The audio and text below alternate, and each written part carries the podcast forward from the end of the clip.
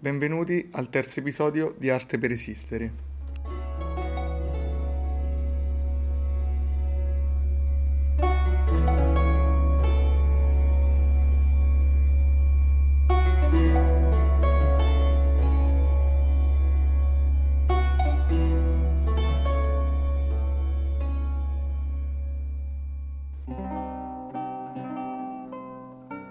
Corpus Hermeticum è una raccolta di 17 trattati attribuiti al pensatore gnostico Ermete Trismegisto. In questi testi Ermete insegna il suo pensiero filosofico al figlio Tat e ad altri personaggi. Gli scritti, nel loro complesso, non sono omogenei, anzi, alcuni non appartengono nemmeno alla dottrina gnostica. Il testo più originale del Corpus Hermeticum ha per titolo Poimandres, il pastore degli uomini descrive la creazione effettuata da Nous, Dio, attraverso la sua emanazione, il Nous demiurgo. Espone inoltre una complessa cosmogonia che prevede i sette cieli dei pianeti, dominati dagli arconti, governatori divini, e l'ottavo, sede delle stelle fisse e della divinità suprema. La raccolta del Corpus Hermeticum venne conosciuta in Occidente soltanto nel Rinascimento, nel 1460 venne portato a Firenze un manoscritto greco incompleto che venne immediatamente tradotto in latino da Marsilio Ficino. All'epoca si riteneva che questi scritti fossero molto antichi e riportassero addirittura alla sapienza egizia. L'influenza successiva sul pensiero filosofico rinascimentale fu notevole, in particolare ne fu influenzato Giordano Bruno.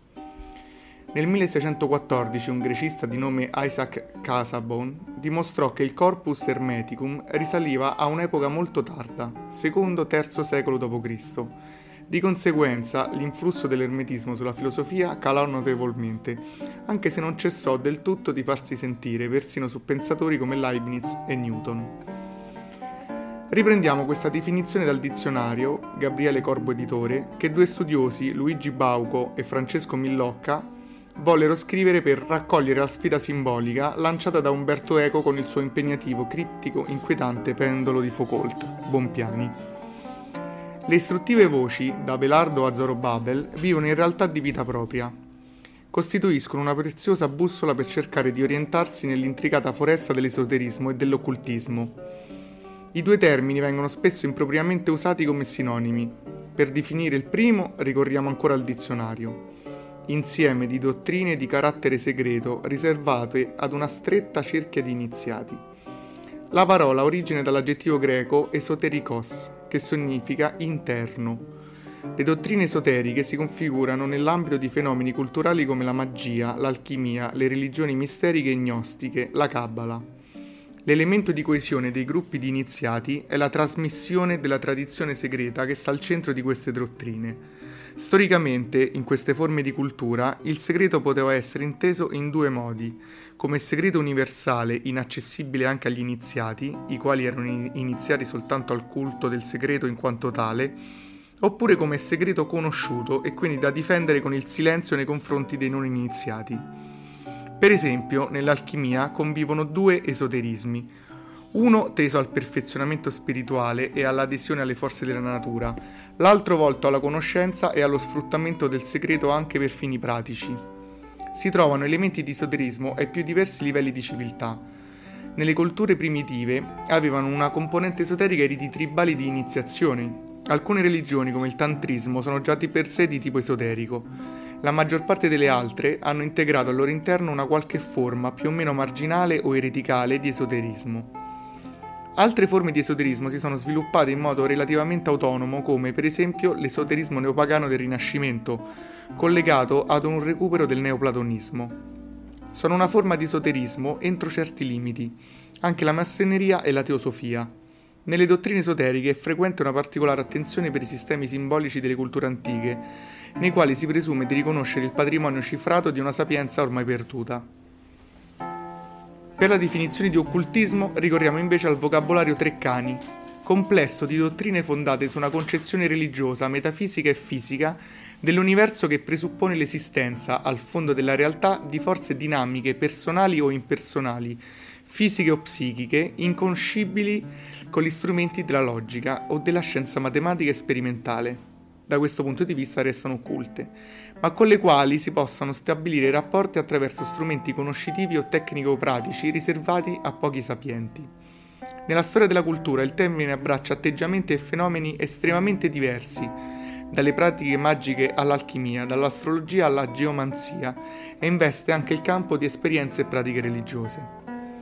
Come si vede, il confine è labile e la confusione in agguato, Teosofia e teurgia, ricerca della sapienza e del divino che pervade il mondo, da una parte, dall'altra uso di conoscenze segrete, invocazioni di demoni e spettri, ricorso a oggetti e talismani, in genere al fine di ottenere potere e ricchezze.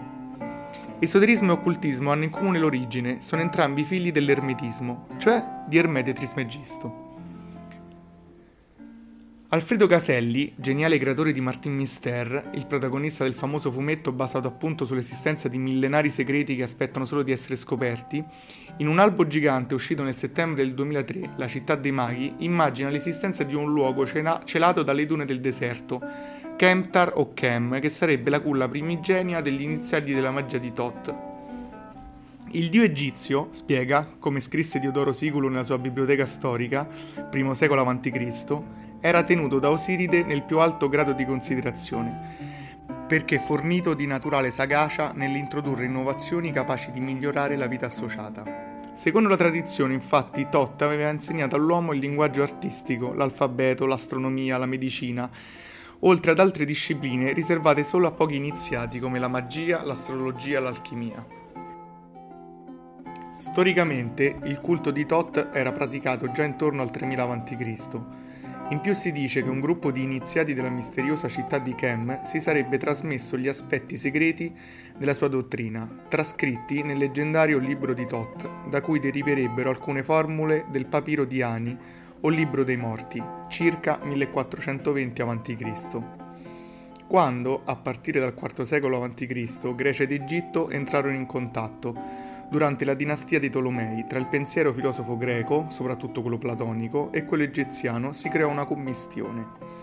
La figura del dio egizio Tot si fuse con quella del dio greco Hermes, Mercurio, a sua volta apportatore di conoscenza, e nacque così un nuovo personaggio, Hermes Trismegistus, il tre volte grande. Secondo alcuni, Hermes sarebbe esistito veramente, era un iniziato al culto di Tot nato, o addirittura reincarnato dopo aver già vissuto due vite precedenti, poco prima delle conquiste di Alessandro Magno nel IV secolo a.C. Nella sua tomba sarebbe stata ritrovata la summa della sua filosofia, incisa su una tavola di smeraldo. Il testo inizia con la frase Ciò che è in alto è come ciò che è in basso, ovvero tutto ciò che accade nell'universo si ripercuote sull'uomo, in una sorta di cosmica macchina a orologeria.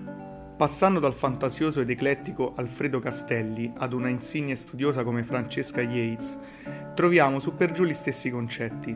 Il dio egiziano Tot, scriba degli dei e depositario della sapienza, era stato identificato dai greci con il dio Ermete e dotato, in alcuni casi, dell'epiteto tre volte grande. I latini fecero propria questa identificazione di Ermete o Mercurio con Tot e Cicerone spiega, nel De Natura Deorum, che esisterono di fatto cinque Mercuri. L'ultimo di loro, dopo aver ucciso Argo, era stato costretto a recarsi esule in Egitto dove dette agli egiziani leggi e lettere e assunse il nome di Teut o Tot. Così, in un intreccio di varie leggende, si crea il mito che è all'origine di tutto il pensiero iniziatico, Spiega la Yates nel suo insuperabile Giordano Bruno e la tradizione ermetica, edito in Italia dalla Terza, Sotto il nome di Ermete Trismegisto si sviluppò una vasta letteratura in lingua greca, in cui si trattava di astrologia e di scienze occulte, delle virtù segrete delle piante e delle pietre, nonché della relativa magia basata sulla loro conoscenza, della fabbricazione di talismani per attingere il potere delle stelle e via dicendo. Oltre a questi trattati o raccolte di formule per praticare la magia astrale diffusi sotto il nome di Ermete, si sviluppò anche una letteratura filosofica attribuita allo stesso nome venerato. L'occasione per parlare ancora una volta di questioni che, come un fiume carsico, scorrono da secoli, anzi da millenni, sotto la crosta della cultura ufficiale, sempre comunque irrorandole e riemergendo con forza in particolari periodi come l'umanesimo e il Rinascimento, la seconda metà del Settecento e la fine dell'Ottocento è la pubblicazione di Anima Mundi, la raccolta degli scritti filosofici di Marsilio Ficino, in un'ampia ed elegante antologia ragionata edita da Inaudi. Marsilio Ficino è colui che nel 1463 ha tradotto per primo il Corpus Hermeticum, i 17 capitoli del Poimandres più l'Asclepio. Il manoscritto in greco era stato portato a Firenze dalla Macedonia. Un monaco l'aveva consegnato a Cosimo de' Medici, il quale, affascinato, chiese a Marsilio, del quale era il mecenate, di tradurlo lasciando perdere per il momento i testi di Platone al quale si stava dedicando e questo la dice lunga sul valore che veniva attribuito al Trismegisto, ritenuto più antico e saggio del grande filosofo. Ermete, secondo le concezioni dell'epoca, era vissuto addirittura prima dello stesso Mosè, prima di Omero e di Esiodo, e a lui si erano ispirati i grandi saggi, da Pitagora a Plotino, passando appunto per Platone. Gli sono attribuiti anche scritti sulla musica, considerandolo di fatto persino un precursore di Orfeo. Qui bisogna fare un passo indietro per capire come le dottrine ermetiche erano state giudicate agli albori del cristianesimo. I padri della Chiesa, Lattanzio e Agostino, ne diedero due letture diverse. Lo scrittore, definito il Cicerone cristiano, cercò di descrivere l'autore del corpus, citiamo ancora la Yates, come uno dei più importanti veggenti e profeti pagani, uno che aveva previsto l'avvento del cristianesimo perché aveva parlato del figlio di Dio e della parola un testimone dell'avvento di Cristo, che aveva ben presente il concetto di pietà. Opposta l'interpretazione di Agostino, che nel De Civitate Dei bolle Ermete come empio e idolatra, riferendosi al modo in cui gli egiziani, nelle loro pratiche magiche, erano capaci di dare vita alle statue. In pratica, il futuro santo riteneva che gli spiriti aerei evocati nelle teorie esoteriche fossero in realtà demoni e di conseguenza giudica Trismegisto, che le aveva fatte proprie, come un alleato del diavolo uno di coloro che pur conoscendo Dio né lo glorificavano come tale né gli si mostravano grati, ma nutrivano fallaci fantasie e avevano, come sciocchi, il cuore pieno di oscurità. Una dicotomia che si riflette sul modo in cui viene interpretata la traduzione del corpus. Marsilio Ficino, argomenta la Yates, lo fece citando dapprima la condanna agostiniana e poi ignorandola, sia pure timidamente, attraverso la pratica della magia. Giordano Bruno, invece, avrebbe scelto una soluzione più audace, sostenendo che la religione magica egiziana del mondo era non solo la più antica, ma anche l'unica vera religione, successivamente oscurata e corrotta dal giudaismo e dal cristianesimo. Opposti anche i destini. Ficino, nel suo armonico equilibrismo, godrà dei favori di Cosimo e poi di Lorenzo de' Medici, potendosi dedicare nella villa di Careggi all'Accademia Platonica, Bruno, con il suo intransigente rigore logico, sfiderà la Chiesa e finirà arso vivo in Campo dei Fiori. Tommaso Campanella, anch'egli domenicano ribelle come il Nolano e suo contemporaneo, ma più disposto alla dissimulazione, se la caverà, si va per dire, con svariate torture e 27 anni trascorsi nelle carceri dell'Inquisizione. Era considerato un ribelle per aver guidato, tra il 1598 e il 1599, una rivolta in Calabria contro il governo spagnolo e un eretico per aver scritto La città del sole, utopica realizzazione delle teorie ermetiche che di fatto costituiscono un anelito alla libertà. È interessante notare come tutti questi personaggi dedichino massima attenzione al Pimander e all'Asclepius, cioè ai testi che costituiscono il corpus ermetico, e quasi ignorino la tavola smeraldina, ritenuta apocrifa e citata invece a profusione fino a giorni d'oggi. Forse perché è un brano breve, meno ostico da leggere, e sicuramente perché il criptico significato maggiormente si presta a delucubrazioni alchemiche ed esoteriche. Le varie traduzioni dall'arabo, dal greco, dal latino, dal copto, fino alle lingue moderne, presentano varie differenze che a loro volta alimentano svariate interpretazioni. Anche Isaac Newton si dedicò ad una versione in inglese. Proviamo a leggere le dieci proposizioni così come proposte nel 1910 dall'esoterista Giuliano Kremmers. 1. È vero, è vero senza errore, è certo, è verissimo. 2. Ciò che è in basso è come ciò che è in alto, e ciò che è in alto è come ciò che è in basso, per fare il miracolo di una cosa sola. 3. Come tutte le cose sono sempre state e venute da uno, così tutte le cose sono nate per adattamento di questa cosa unica. 4. Il sole ne è il padre, la luna è la madre, il vento l'ha portato nel suo ventre, la terra è la sua nutrice. Il padre di tutto, il telesma di tutto il mondo è qui. La sua potenza è illimitata se viene convertita in terra. 5. Tu separerai la terra dal fuoco, il sottile dallo spesso, dolcemente, con grande industria. Ei rimonta dalla terra al cielo, subito ridiscende in terra e raccoglie la forza delle cose superiori ed inferiori. 6. Tu avrai con questo mezzo tutta la gloria del mondo, e perciò ogni oscurità andrà lungi da te. È la forza forte di ogni forza, perché vincerà ogni cosa sottile e penetrerà ogni cosa solida. 7. È in questo modo che il mondo fu creato. 8. Da questa sorgente usciranno innumerevoli adattamenti, il cui mezzo si trova qui indicato. 9. È per questo motivo che io venni chiamato Ermete Trismegisto, perché possiedo le tre parti della filosofia del mondo. 10. Ciò che ho detto dell'operazione del Sole è perfetto e completo. Come si capisce, ognuno può leggerci quello che più gli aggrada Formule enigmatiche e misteriose, come geroglifici non ancora decifrati, iniziati, ierofanti, adepti, filosofi, poeti, truffatori, satanisti, esorcisti, negromanti, mistagoghi, astrologi, maghi bianchi e maghi neri, alchimisti, musicisti, pittori, templari, fratelli d'amore, catari, rosacrociani. Un unico filo lega le tante controverse e spesso contrapposte soluzioni degli oscuri versi. Quello che accomuna tutti sembra essere la certezza della matrice egiziana, L'austriaco Karl Reinhold, massone, legato ad una loggia di illuminati frequentata anche da Haydn e da Mozart, tra il 1795 e il 1796 scrisse due discorsi, pubblicati in Italia da Quodlibet, per legare i misteri egiziani a quelli ebrei. Il tramite sarebbe stato Mosè, gran sacerdote alla corte del faraone e poi legislatore del popolo dell'Esodo, la biblica figura, secondo questa versione, possedeva la conoscenza sia dei piccoli, quelli più accessibili, sia dei grandi misteri, riservata a pochissimi iniziati. Nella Kabbala ci sarebbero evidenti tracce di tutto questo, e d'altronde la leggenda varghese del Golem, enorme fantoccio animato da un rabbino, rappresenta in buona sostanza un eco delle statue viventi citate da Ficino e aborrite da Agostino. Reinhard era assertore, come ricorda nella prefazione Ian Asman, di una massoneria scientifica, all'interno della quale il singolo possa lavorare al suo perfezionamento morale e intellettuale in maniera autonoma e indipendente dai dogmi e dagli ordini impartiti dai superiori nella contrapposta massoneria religiosa. La Chiesa cattolica, al di là del giudizio di Agostino, cercò di inglobare Ermete Trismegisto, tanto da farlo raffigurare nel pavimento della cattedrale di Siena. C'è anche un Sant'Ermete, un liberto di origine greca martirizzato a Roma intorno al 100 d.C. Anch'egli, guarda caso, è una figura ben misteriosa, della quale si sa pochissimo.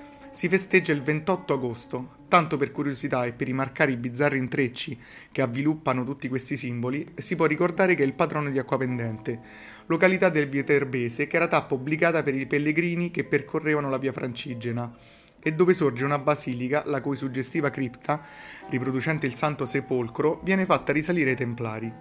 Il giocattolo del mito antichissimo si rompe quando, come abbiamo detto all'inizio, l'insigne grecista Isaac Casaubon, nato a Ginevra ma operante in Inghilterra, tanto che sepolto nell'abbazia di Westminster, dimostrò, siamo nel 1614, che il corpus era in realtà stato scritto nei primi secoli d.C., basandosi sul pensiero platonico per rendere accettabile, come ricorda Francis Yates, la nuova dottrina del cristianesimo anche negli ambienti pagani. Tutto finito? No, perché anche la dimostrazione che si è di fronte ad un evidente falso non ferma la ricerca dell'antichissima sapienza. Che cosa sono le nozze chimiche di Christian Rosenkreuz 1616, se non un elaborato e sostanzialmente incomprensibile specchio dei principi ermetici? E nel 1652 il gesuita tedesco Athanasius Kircher scrive, è sempre la Yates a ricordarcelo, L'egiziano Ermete Trismegisto, che per primo istituì i geroglifici, diventando così il principe e il progenitore di tutta la teologia e di tutta la filosofia egiziana, Fu il primo e il più antico fra gli egiziani, il primo a pensare in modo giusto sulle cose divine, e scolpì il suo pensiero per tutta l'eternità su pietre indistruttibili e su rocce enormi. Da esse Orfeo, Museo, Lino, Pitagora, Platone, Eudosso, Parmenide, Melisso, Omero, Euripide ed altri appresero in modo giusto la conoscenza di Dio e delle cose divine. E questo Trismegisto fu il primo ad asserire, nel Pimander e nell'Asclepius, che Dio è l'uno e il bene, e il resto dei filosofi lo seguirono. Paganesimo e cristianesimo restano avviluppati in un intreccio inestricabile ma al di là delle credenze, delle fole, degli imbrogli, delle falsificazioni, resta un merito indiscutibile al tre volte grande. Da Marsilio Ficino a Newton e a Leibniz, passando per Pico della Mirandola, Paracelso, Copernico, Galileo, Cartesio, il percorso della ricerca sapienzale conduce alla nascita della scienza moderna, dall'alchimia alla chimica. Alle soglie della modernità, magia e scienza costituiscono un intreccio non facilmente districabile, ha scritto l'insigne professor Paolo Rossi nel suo La nascita della scienza moderna in Europa, la terza editore, dettagliando così il percorso. Nella difesa della centralità del Sole, Niccolò Copernico invoca l'autorità di Ermete Trismegisto. A Ermete e Zoroastro si richiama William Gilbert, che identifica la sua dottrina del magnetismo terrestre con la tesi dell'animazione universale. Francesco Bacone è fortemente condizionato, nell'elaborazione della sua dottrina delle forme, dal linguaggio, dai modelli presenti nella tradizione alchimistica. Johann Keplero è un conoscitore profondo del corpus hermeticum. La sua convinzione di una segreta corrispondenza fra le strutture della geometria e quelle dell'universo, la sua tesi di una musica celeste delle sfere sono profondamente imbevute di misticismo pitagorico.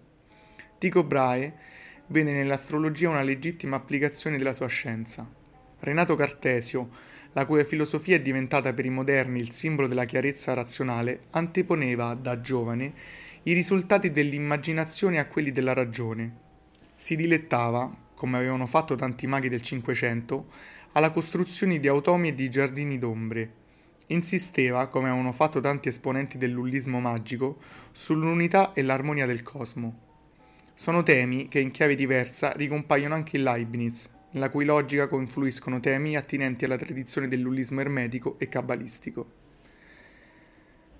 È bene ricordare tutto questo adesso, nell'era della pandemia, con i vaccini che stanno salvando l'umanità, e quel concetto dell'uno tutto, del sopra e del sotto, dell'alto e del basso, credenze religiose a parte, ripropone con drammatica urgenza il rapporto con la natura, con gli animali, con ogni specie viventi. La terra, quella della tavola smeraldina, si sta ribellando alla nostra ottusa brutalità. Armonia mundi, anima mundi.